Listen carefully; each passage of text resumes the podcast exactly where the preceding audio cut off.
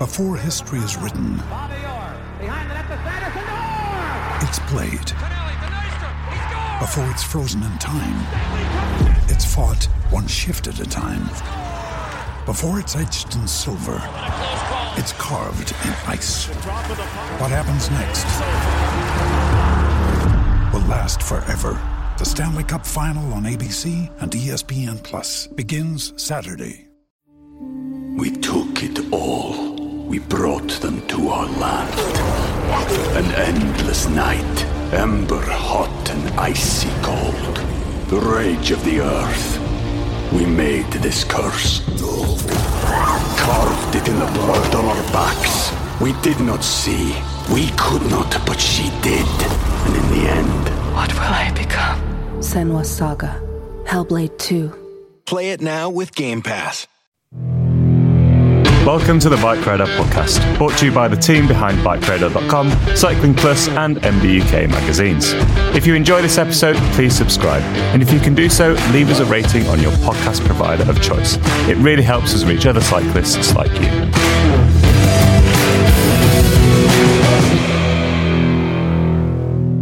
Welcome to this episode of the Bike Radar podcast. Today, I am joined by Senior Technical Editor Tom Marvin and Senior Technical Editor Warren Rossiter. My name is Alex Evans. I'm also a Senior Technical Editor. And today is a Q&A where you have sent us your questions and we try our hardest to answer them. If you have any questions that you'd like to send into the Bike Radar podcast, please do email us podcast at bikeradar.com and we will try our hardest to answer your queries. Now, before we delve into the meat of the podcast, Tom, what have you been up to recently? What has been tickling your fancy? Well, um, I'm not sure exactly when this podcast is going out because I haven't scheduled it. Um, but I have been on holiday recently. I went to Spain, went to the Canary Islands, did very little, did one little morning's bike ride on a hire bike, and spent a lot of time next to a swimming pool reading my book. You are looking very tanned, I will say. Thank you. I'm looking very red uh, in my little team screen. Uh, and uh, yeah, there's also been a, a trip to Spain straight after my holiday. See a new bike from a brand. Uh, and I don't actually know, uh, I'm not going to tell you what it was because there's an embargo. From one Spain to another, then, because the Canary Islands are From- technically in Spain, aren't they? Technically, they are. Yeah. Yeah. From one Spain to the Basque country. Lovely. Yeah, that's what I mean. I've been doing really. Um, and then, yeah, catching up on basically two weeks where I haven't been at work. Where you've been holidaying. I mean, working. I mean, which, which one do you put in a inverted commas? I can't remember. Great stuff. Exactly. Uh, um, what about you, Warren? What's uh, what's been uh, getting you going? I'm sort of deep into a bike tester of um, bikes with the new Shimano Ultegra Di2, the new 12 speed semi wireless, um, which I've been running on my own bike for best part of a year. But these are um, three three new bikes um, that come equipped with it, all proving rather nice. And I'm spending a bit more time on BMC's new Road Machine amp, which is a super light um, uh, e road bike, uh, which has got the latest uh, version of Mahle's um, system, which has got a much more compact hub than the old one. Um, it doesn't need a bolt bolt on axle now. It works on a, a standard bolt through, um, so it's much more practical bike. And um, and I'm really really impressed with it. You know, it's like a it's an e-bike that only weighs 11 kilos. The range I'm getting out of it is off the charts. And as I'm sort of coming back from a a bit of a bout of COVID, it's like the perfect rehabilitation bike. When you're uh, feeling a little bit flat and a bit um, low energy when you get into the hills, it's uh, it's it's there to give you a, a nice uh, kick up the rear, as it were. Uh, Eleven kilos. E-bikes are, e-bikes are good for the old uh, rehabilitation, aren't they? I, I, I used a bit of an e-bike when I was coming back from injury. I think in the last Tech Q&A podcast that we recorded a few weeks ago now, uh, there's a question there from someone who'd had some some injuries and was uh, got back onto the bike because of e-bikes. So um, good little things. Yeah, especially eleven kilo ones. Jesus, that's light, yeah. isn't it? that's crazy light. Great stuff. How much do your uh, e-bikes normally weigh, Al? You test a lot of them. Yeah, so um, I was trying to think. The heaviest one at the minute's around 26, 27 kilos. Really? I think the heaviest one I've ever tested was 28 or 29. Um, but it, it, it, hide, they, they hide their weight really well. As long as the brakes are up to the to the job of slowing down, you can ride them pretty aggressively. Like, yeah, it's it's surprising actually. As long as the weights are in all the right places, um, then you know it's it's not too much of a barrier. I wouldn't say. Do you think um, disc brakes on road bikes was have made a big difference to the um, feasibility of e-road bikes? Uh, yeah, I think so. I think so. I mean, it's still it's still a sort of tricky area, but I just think anything that kind of keeps you riding, keeps you going. Um, good equalizer between you know uneven riding partners. It's, it's a good thing. It's a great thing. Al, what have you been up to recently? Uh, oh, I've been doing a, a whole range of very exciting things. Like you say, I've got a garage full of e-bikes at the minute, um, which is is pretty cool. Being able to take my pick between the motors, the geometries, the types. Um, we've got everything from like a, I don't know, there's like a nine or ten k Pole Voima uh, review is out soon actually, as it happens, um, all the way down to the four thousand five hundred pound Vitus E Sommet, um, which is massively well spec for the price. Um, so yeah, it's uh, been been hitting up on the on the e bizzles. I don't know if you can say that. Is that a banned term in bike radar world? Maybe. Nah, the only one that I banned is Ebe. Uh, going for a quick ebe. Yeah. Yeah, nah, that that just I just I want to gouge my eyes out whenever I hear that term. I hate it. Uh, great. I'll, I'll know to use that then in the future. Thanks, Tom. great stuff. Okay, well, let's cut straight to the chase. You have sent us your questions and we have answered. This next question is from Jose, or it might just be Josie. I, I don't know. It's hard to tell, but thank you so much for sending your name in. I think it I think it was a Jose. I pulled this one out of Instagram. Okay. uh, and I think it is Jose. Okay, so thank you, Jose, for your question. Uh, Jose would like to know, Warren, which bike is better, the Merida Reacto or the BMC Team Machine? No, no hanging about there. with The question is Mate, it? That's straight straight, in. in. What we What- like. Which is better? Yeah, I mean, you know, honestly, it's a it's a it's a really tough question. I've I've tested both and the the top range versions of both. Um, yeah, so both the Reacto and the T Machine, they are they are great bikes. The Reacto is Merida's um, aero road bike, though like a lot of modern aero road bikes, it's still um, it's still very very aero, but now it's been on somewhat a diet, and the ride quality and the handling has been improved. So for an out and out aero bike, it's one of the easiest to live with. Um, and honestly, it's it's really good value for money right across the board from the from the you know the starter models right up to the most expensive model. It's it's significantly cheaper than most of its rivals.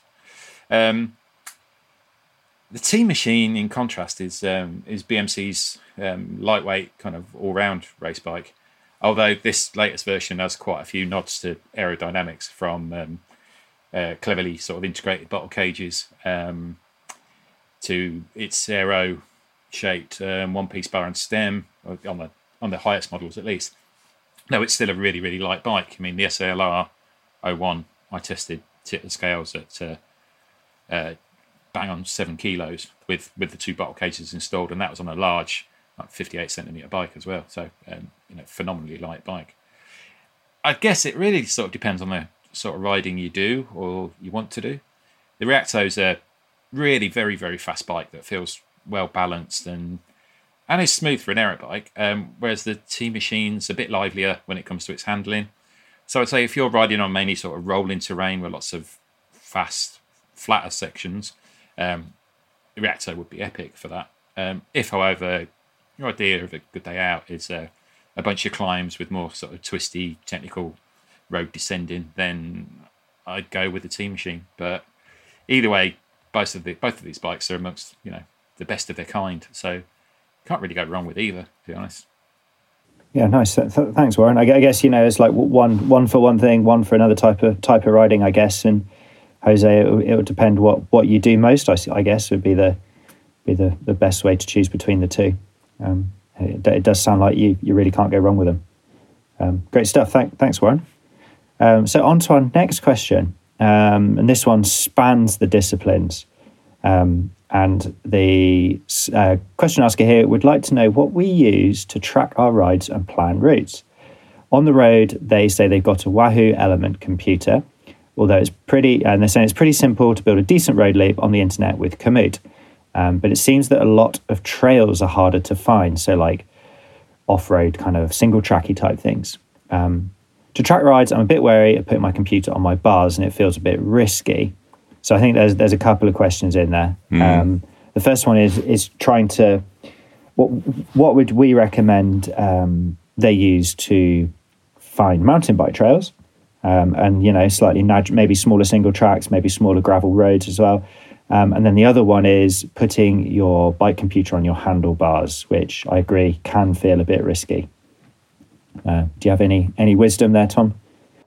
Uh, yeah, so I think um, there's a number of ways. Let's let's talk about planning rides. Um, unlike sort of more sort of cross country jaunts, um, I do quite often use um, for that. Um, the software is pretty good, although the mapping, sort of uh, the image that you see, doesn't often differentiate between bridleways and footpaths, and you don't often get as much detail as you might from an OS map. Um, so if you're looking for like a big cross country smash fest, um, I'd probably do a hybrid of an OS map if you've got one, um, which will show you sort of the legality side of things, um, and then Komoot, which you know has some user generated content on there sometimes, so it might be a suggestion of what it's like, whether it's good or not um, and mash both of those together. If you're looking for sort of more like trail and enduro riding, um, the best thing I've found is Strava heat maps. Um, you know, not everyone Strava's every ride, and some trails might might be sort of blocked from some from appearing. But generally speaking, you know, if, if a wiggly line appears on the map between two bits of road or track, it's probably a bit of single track, and if you've got lots of people going down it, it's going to show up brighter on the on the heat map, and it's going to suggest it might be pretty good. Um, the other thing you can sort of do um, is just go exploring. So if you can see that there's like a, a loop of fire road which lots of people have done on their mountain bike rides, um, but there's not so many tracks in there, it might just be worth having a little pedal up there and having a nose about seeing what you can find. Um, the other option, obviously, is an app called Trailforks. Um, and this is another one kind of similar to Komoot, but much more mountain bike focused. Um, and there's a lot of tracks on there in certain areas because it's user generated again um, with quite a bit of detail. You know, there's profiles on there, how difficult it is, what grading it's been given. Um, and that can be a really useful tool. Um, you have to pay for that much like you also have to pay for Komoot. Um, but it does come embedded into some Garmin devices, for example. So my 830 um, has it's it's already sort of preloaded in there, um, which can be quite handy. Um, but maybe the if you want to create a loop to follow, it's not quite so easy. Um, but it's a good way of sort of you know riding along and then being like, all right, that's a track off there. It's got a name, it's got a coloured grading, uh, and that sort of thing. So those sort of I, I don't think there's one good tool. I think there's a range of reasonable tools that you can use together. Um, do you know what the, I mean? Actually, the best tool for finding new tracks and trails is an e-bike. Because uh, you know if you uh, I've so many times I've gone exploring on a on a normal bike and you, you slug up a hill thinking oh there's got to be loads of tracks on there and you get to the top pretty knackered and you start riding down a little, a little sliver of trail and you find yourself at a dead end or on something a bit rubbish and you got to schlep all the way back up to the top and it's a lot of wasted effort. Whereas on an e-bike whack it in turbo buzz your way back to the top and you haven't really lost anything. Um, that's maybe an extreme example because uh, yeah you could use free software or a X thousand pound e bike. yeah. Um, what do you use, Alpha, on on the sort of planning a route ride? What do you use? Yeah, I I kind of um, I, like you. I use a, a, whole range of of different um, different devices. I guess would be the best best way to describe it. You know, you could use OS Maps. There's free OS Maps. There's OpenStreetMap is another one. I think uh, an mm-hmm. international mm-hmm. one. Um, and then yeah, Strava Strava heat maps is great, um, but also Strava segment segment uh, search um, is another oh, yeah. good one. So um, if you're in a if you're looking at riding in a specific area um, and you can zoom in on the on the map of the area where you're riding on your phone or on your computer on Strava, actually shows you where all the different segments are of all the different trails. Yeah, it does. Yeah. Yeah. Um, it's not the best mapping. I, I, I, used it a lot when I was up in Aviemore uh, and riding Burnside, High Burnside, and I often found like it would show some trails, then you zoom in, and some trails would appear, yeah. but some would disappear. It was, a bit is a bit of a faff, but it does it does work. Yeah, absolutely. And I think I think you're right. Nothing beats going to a place and you know getting a feel of the lie of the land and using you know your kind of a small amount of research and kind of joining all the dots together. I think is the best mm. thing. Um, yeah. Warren, what, what what do you you know obviously you do a lot of gravel riding and uh, if you're exploring in new areas, uh, what tech do you use? We took it all we brought them to our land. An endless night, ember hot and icy cold. The rage of the earth. We made this curse. Carved it in the blood on our backs. We did not see. We could not, but she did. And in the end, What will I become? Senua's Saga. Hellblade 2. Play it now with Game Pass. Um, again, it's a bit of a combination, really. I mean, you know, Komoot Komoot is good. Um, I do find having a an OS map um, of a particular area, you know, it's like where I am down on Salisbury Plain, um, having the OS maps of the area is really good because there are so many tracks and trails all around here. You know, great gravel stuff, but quite a lot of it's military, so you do need to know whether you are allowed on there because you don't really want to be riding into the centre of a firing range. Um, and then, you know, I, I, I do tend to, you know, I kind of tend to rely on a bit of. Uh, I quite like exploring. I quite like getting lost. So it's more having a unit that's got good mapping. So you know, like my my Garmin 1030 or my 830, I find, you know, the actual on-screen mapping's pretty decent. You know, when you when you're dealing, you know, I'm mainly dealing with byways and and bridleways and and smaller roads, and, and it's it's really really good for that. Um, so I don't massively plan that many routes. I just kind of massively plan for the amount of time I want to be out. So it's like, right, I'm going to ride for six hours today, so I'm going to ride three hours out and then loop back round and come home. You know, that's the beauty of having a you know having a mapping device on your handlebars is uh, you don't get lost. Um, I mean, and the other part of the question is like you know uh, worrying about putting a uh, a unit on your bars. I mean, I've never lost one. I've never had one eject. You know, using the decent, you know, on a on a Garmin with a decent twist lock system, or more recently, I've been using Hammerhead's um, Hammerhead's Karoo two, which I'm really impressed with. Um, and their you know their their kind of V-shaped system for locking the unit onto your onto your bike is really really good, really tough. Um, and then you know the one thing that nobody ever uses um, that's always in the box or whatever whatever unit you've got is that little lanyard. Nobody ever uses it, but put that little lanyard on, double loop that around your bar, and then even if it does eject from its uh, from its um, holder, it's not going anywhere. It's just going to flap. And and they're pretty robust. I always use the the lanyards on my uh, on my Garmins because I don't trust I don't trust plastic clips, and I've I've never le- lost one or rejected one. One thing I found about Garmin is that the screens scratch super easily on the bars. So I've even like when I've been on a gravel bike and just you know going through a bramble or you know some twigs, like I've scratched screens. So screen protector really important, and uh, it does marginally hamper like the the like the function of the of the touchscreen if you've got a touchscreen computer. Although I don't know if the Element Bolt um, is touchscreen. Um, there are quite a few sort of little nice devices though where you can sort of make your computer a little bit safer. So you can always rotate your uh, your mounts around so it's sort of stood to the side of your steerer tube. Um, kind of gets it a bit more out of the way. Uh, and there's loads of little um, mounts that you can put on your top tube. So top tube mounting a, go, a, a computer is quite a popular thing to do. Um, 76 projects do some really neat little ones that stick onto your top tube and get everything out of the way. Just make sure that um, you've got clearance between your computer and your bars if the bars do spin. Yeah, I mean on my on my sort of commuting commuting e-bike because obviously it's got a it's got an e-bike display where you do normally put your your Garmin. I'm just, I just use a uh, top cap Garmin mount. You know, replaces your stem top cap. And that's actually really neat. It's a really tidy tidy place for it to go. I know, you know, a couple of couple of my mates that that race cross tend to use those because then they haven't got anything protruding out the front. It's kind of tucked out the way when you're you're picking your bike and running with it and stuff. Yeah. If if you're not needing the navigation as well, and you just want to purely track your rides for fitness and stuff, I I use a watch. Um, I don't use my computer on my sort of endurance trail bikes very often because I'm not often navigating with that. Um, so I've got a Garmin Instinct Solar at the moment on test, um, and it's sort of it's out the way. It's pretty tough. The like the tracking of the ride, I don't think is quite as accurate as a bigger head unit, which has got more space for sort of sort of bigger tech. But for general day to day use, unless you're really like serious about tracking everything, a watch for me works really well. Um, as long as it's not too heavy, not too bulky. Um, I think that's the thing with like the bigger watches. Actually, they they can be quite big units on your wrist, which when you're mountain biking can rattle around. Um, so actually, the cheaper watches with less stuff going on, smaller bezel sizes and stuff, I find a bit better on the mountain bike. Nice, cool. Th- thanks, guys. Yeah, I mean, definitely, you know, mounting anything on your handlebars can be risky, um, but there are certainly ways to mitigate it. I know Garmin. I know we talked about Garmin quite quite a lot here, but they sell a um, a rubberized protector for the for their head units as well um, that kind of wrap around it. So that's another another good option. Um, but yeah, definitely try and mount it inboard. Maybe try try and mount your device inboard um, of the handlebars, and then you know it's it's less likely to get knocked off in a crash. And use that lanyard as as uncool as it looks. You will be saving your device. Great. Okay, and on to the next question.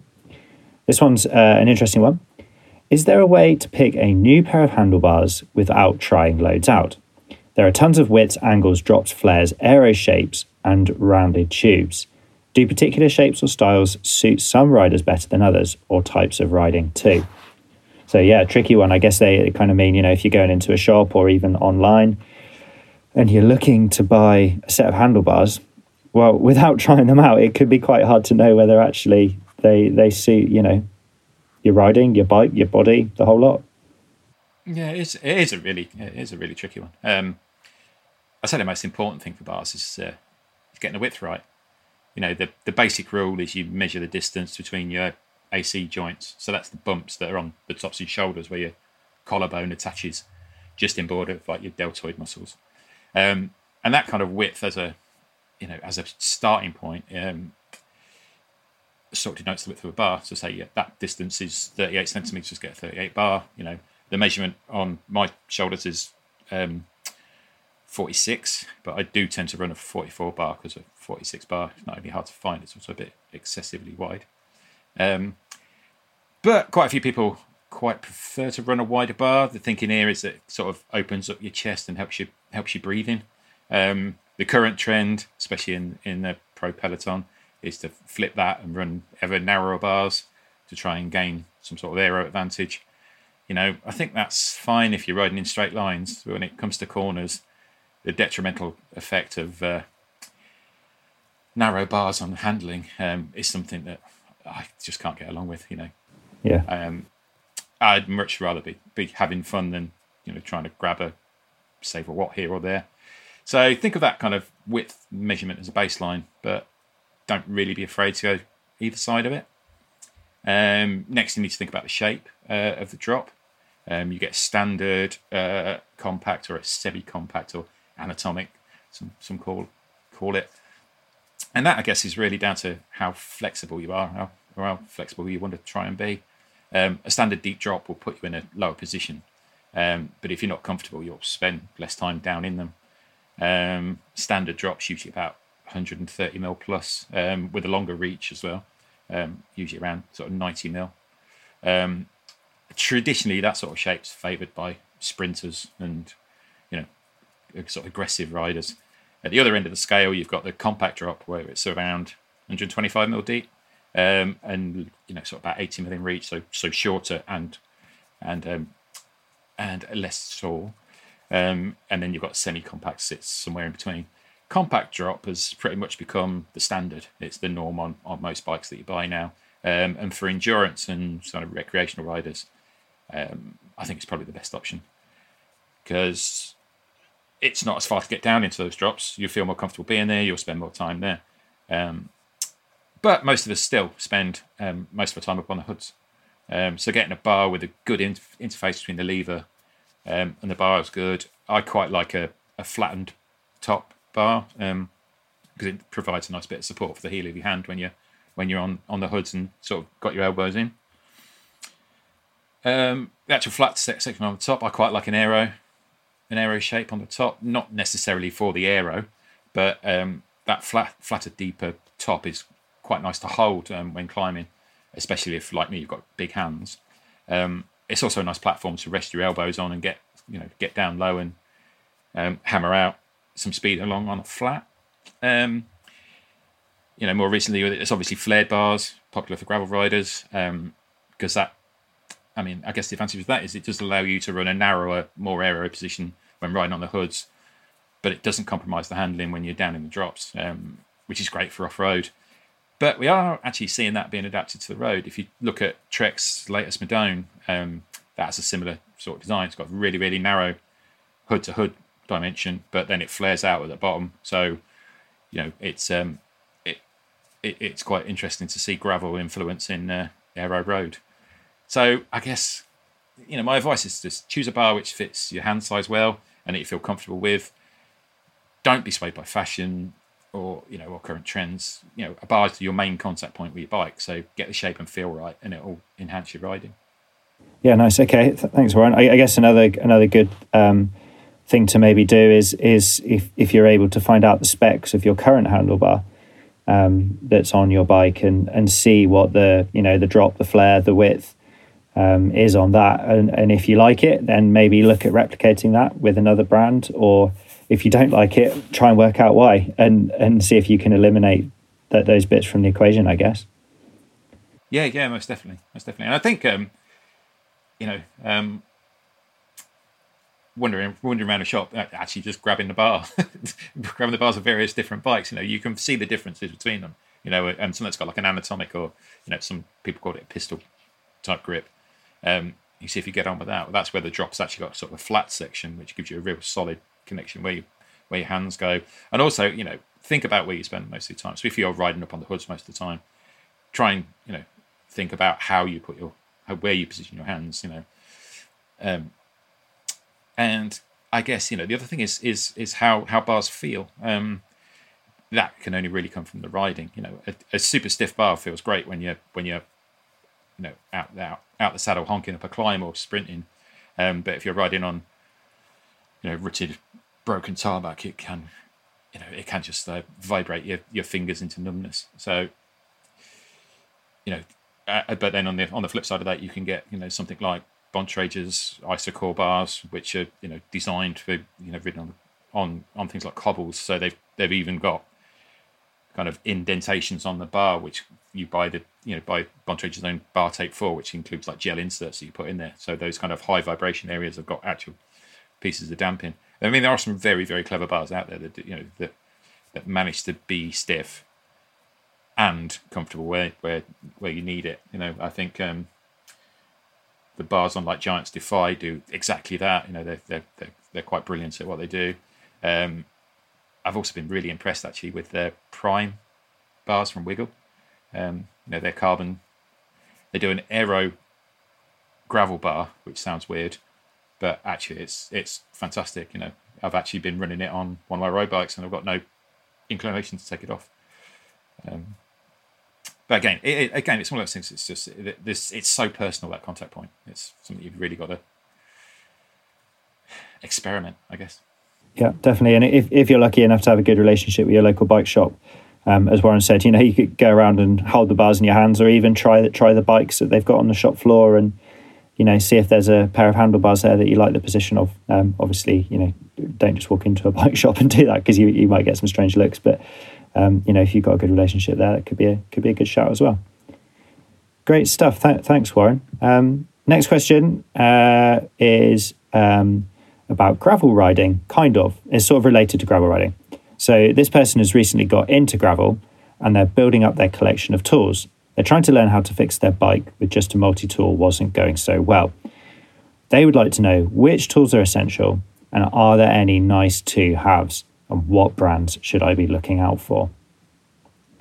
So I don't know. I mean, there are definitely a lot of tools out there that are nice to have, hmm. but there are some probably more, way more essential than others. Um, I'm, I'm going to kick off with a couple of suggestions. That's a really decent set of sharp Allen keys, high quality Allen keys. Um, so you don't round out your bolts. Most bikes, most bolts on bikes these days are either Allen or Torx heads. Um, so you know, buying a set of Allen keys is a fairly expensive investment. You know, a really nice set. It's definitely worth it. They will pay for themselves time and time again. Um, just because of the sharpness and the accuracy of the tool, you're less likely to rip the head of that bolt straight mm. out. I've got a recently got a set of Wera um, Allen keys that are really really lovely. Um, they're they've got color coded rubber sleeves over the top, so you can really quickly pick out like uh, you you kind of. I couldn't tell you what color the five mil is now, but like yellow, isn't it? When it's on your workbench, you, uh, you know exactly what it's going to be. Um, and they've got they're they're really um, the shape of them uh, and the sizing of them is really accurate, um, and they feel nice. They cost a bit more than some others, but they're really good. But I'm going to add to that on the on the Allen key, uh, the hex key front and the torque key is a, a, a little ratchet tool.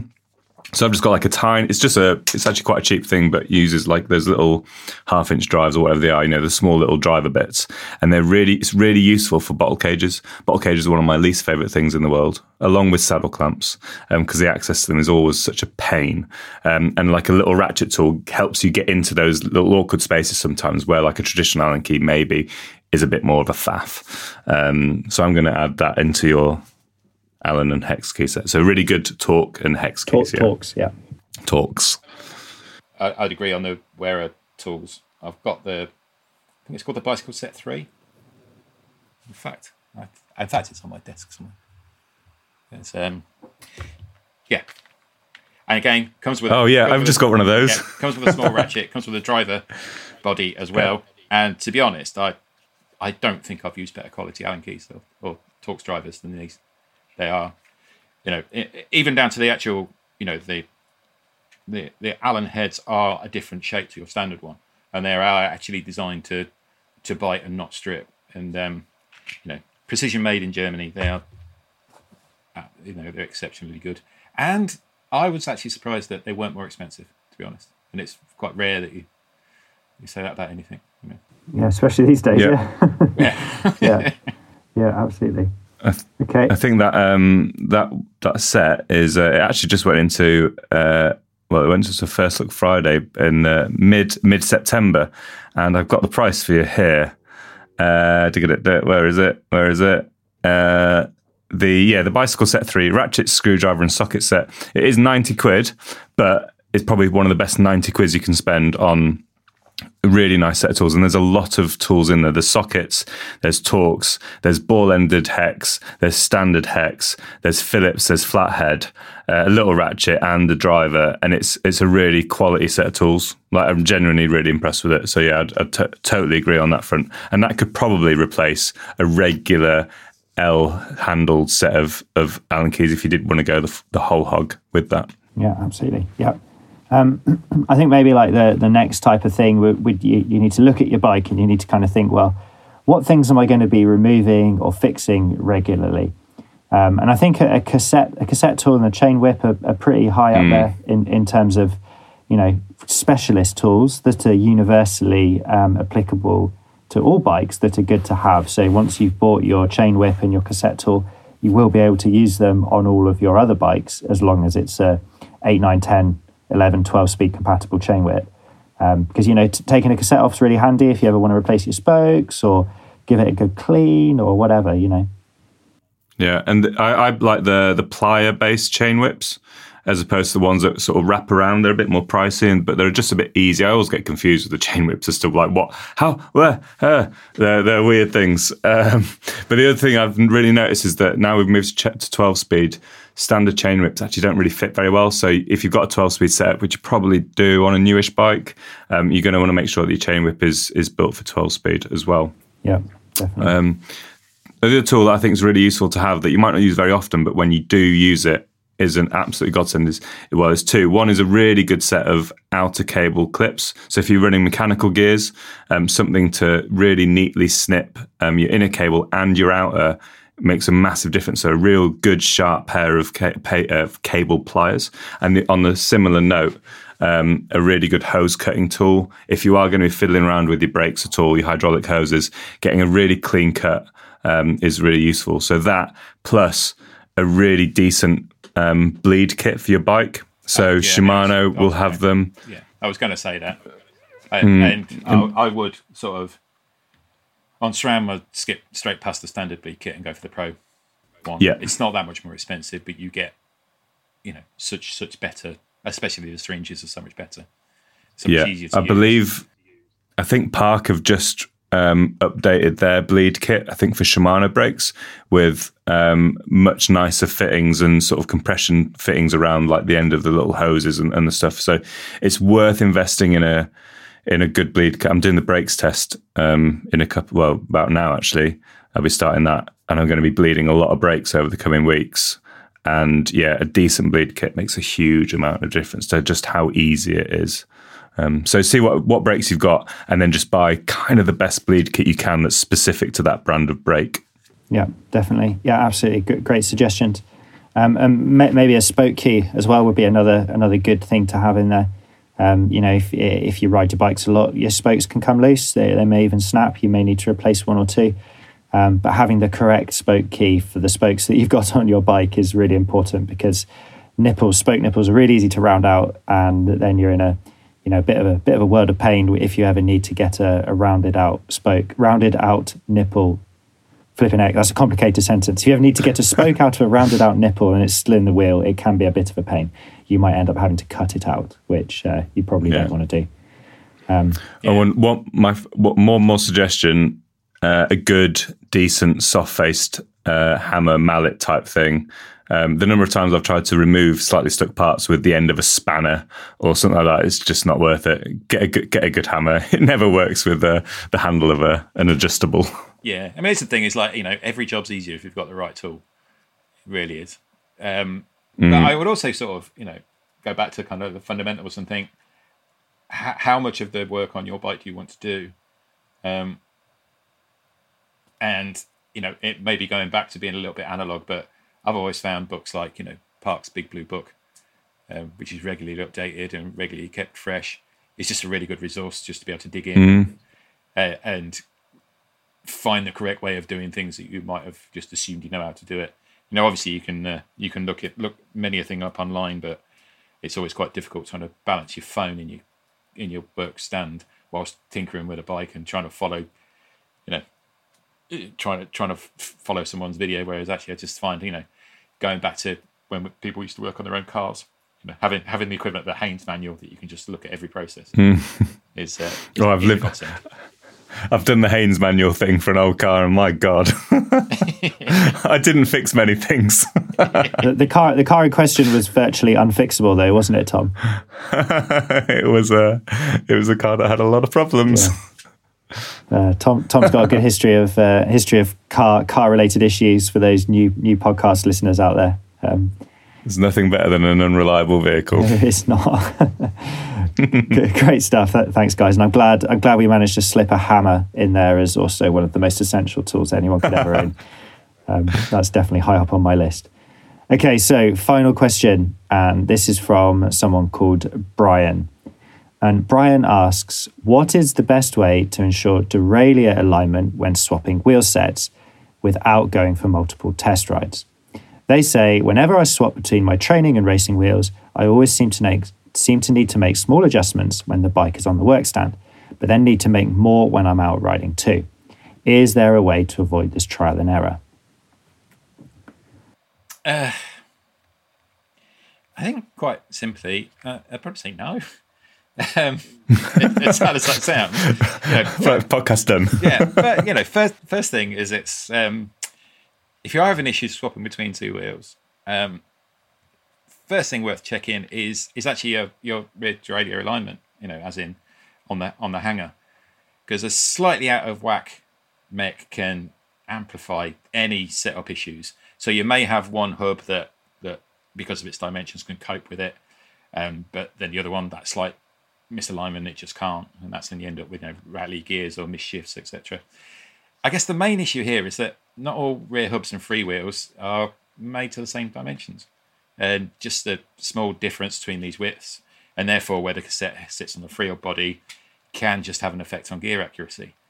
Um, you know, the obvious things are, you know, make sure you're using the same gear ratio cassettes on both wheels you you know if you if you wanted to get really into it, you could measure the distance from the hub flange to the center of your outermost sprocket on both wheels, see if there's a difference. If there is, then there's a possibility you could look to add a spacer in behind the cassette that's shorter. Um, you can find spacer kits on online with widths from like a millimeter up to three. I can't imagine it being that much um, of a difference. Most wheels that you buy do come with a a spacer that enables you to run a 9 or 10 speed cassette on a 11 or 12 speed free body. So you may get lucky and find that might work if you've got one knocking around. Um, really, no. What, you know, what what else? What else can be done? It's just there are you know there are differences between between um, hub dimensions. It's just um, irritating as it may be. I mean, it's worth checking. Um, you can set um, lock rings to torque on on both wheels. It could be that that one's not quite. You know, it is a free hub body. It's basically an interference fit, so it can feel tight, but not be actually tightened up. You know, and the difference between say a steel free hub body and an alloy free hub body, the, the, the actual feel of tension when you're when you're tightening up can can feel madly different. So going back to the previous question where we were talking about good tools to have, a torque wrench. Yeah. yeah, absolutely. Yeah, definitely. Yeah. I mean, I don't know. I don't know if you guys have experienced a similar sort of thing because obviously they're they're, they're broad and, and massive spacing on a mountain bike cassette. If you're swapping between wheels on those, surely that that can amplify a slight misalignment yeah. even more. That's a bit of a nightmare. The other thing you've always got to be aware of as well when you're swapping wheels is your disc rotors because they're spaced slightly differently. That's why there's adjustment on a brake caliper. Um, so if you're fiddling with one, you've got to fit, you know, might have to fiddle with the other, and you can get little spaces for your for your disc rotors if it's six bolt. If it's center lock, maybe a bit more tricky. I don't know. it is more tricky. that was a leading question. Uh, it's more tricky with a center lock, uh, but with six bolt, yeah, you can get little spaces online, um, and they sort of shift it out by like I don't know what it is, 0.1 of a mil or 0.2 of a mil. Um, I, I, had, um, yeah, I, I ran a gravel bike for a year and did have a second set of wheels with road tires on. And I, I, tried it once or twice and just gave up in the end. It was just such a nightmare to get everything working smoothly. I just, I just couldn't be bothered in the end. Mm. Um, just dragged around some gravel tires on the road instead. Nice. I mean, the thing is, like, I mean, if you're using an electronic group, I mean, both Di2 and SRAM, it's really easy to make quick adjustments on the rear mech. Mm. Really, really easy. And I would say rather than doing it on a work stand where you're drivetrain's not loaded, I'd actually do it on the road. You know, mm. like you know the the SRAM AXS app, you can actually do it, you know, with your phone whilst you're pedaling, and you know, so that's you know I do that all the time when I'm testing bikes with AXS on if the gearing's not quite syncing perfectly. You know, you can ride along making those gear adjustments. Obviously, do it yeah. off a major, you know, don't do it on busy roads because you're you're you're not concentrating down the A4 dual carriageway, yeah, yeah. head down middle of the lane. Yeah, don't do it on a bypass or anything. But um, um, and then I, you know, uh, with a mecha- mechanical, it probably only take a couple of clicks on the on the barrel adjuster on your rear mech just to tune it out.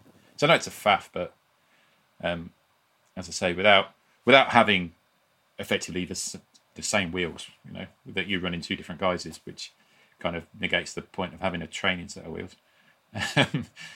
um, it it, there, there are always going to be small differences, and those small differences can be amplified if your setup's not absolutely perfect. Yeah. Uh, there's actually uh, an interesting development um, coming soon, and uh, I spotted this whilst I was out at the Mountain Bike World Championships in Les Gets, um, and that's uh, SRAM's new um, or prototype, I guess you could say, uh, derailleur um, that that looks. I mean, this is just just from what I've seen um, in in real life. It it seems to bolt directly to the bike's frame. Um, and from what I could tell, there were no uh, high and low limit screws mm. or B tension adjustment or anything on, on the derailleur that kind of uh, indicated that there would be any form of external adjustment.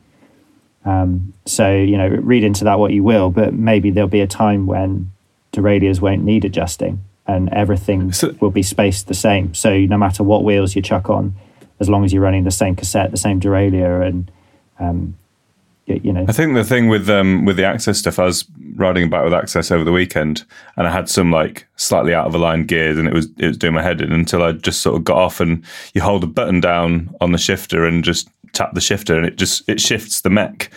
I think 0.25 of a mil or yeah. something each way every time, and like it, it's so easy with AXS to get the gear set. So I guess with with that new AXS stuff, we haven't seen the details, but we've you know I, have seen it in in sort of in the flesh as well, and there isn't any adjustment screws that I could see.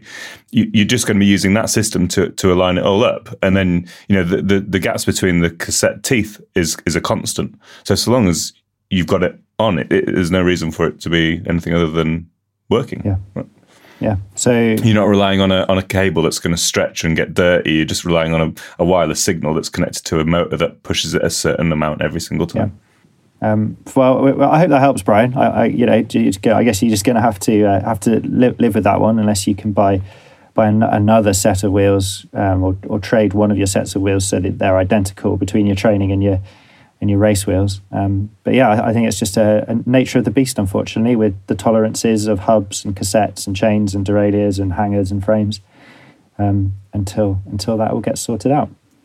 Okay, well, I think that concludes uh, this episode uh, of our Bike Radar Tech Q and A podcast. Um, as I said at the beginning, if you've got any questions for us, anything that's making you scratch your head for hours on end whilst you're working on your bike, please do email podcast at bikeradar.com or get in touch with us on the usual social media channels. And we will pick up your message and try our hardest to answer your question. Um, thank you ever so much, Tom, and thank you, Warren, for giving away all of that wonderful wisdom for free. Um, really appreciate it. Um, thank you very much, Al. Yeah, thank you. And until next time, take it easy. Thanks for listening to the Bike Radar podcast. If you've not done so already, please subscribe and share with your friends, or leave us a rating if you've enjoyed this episode.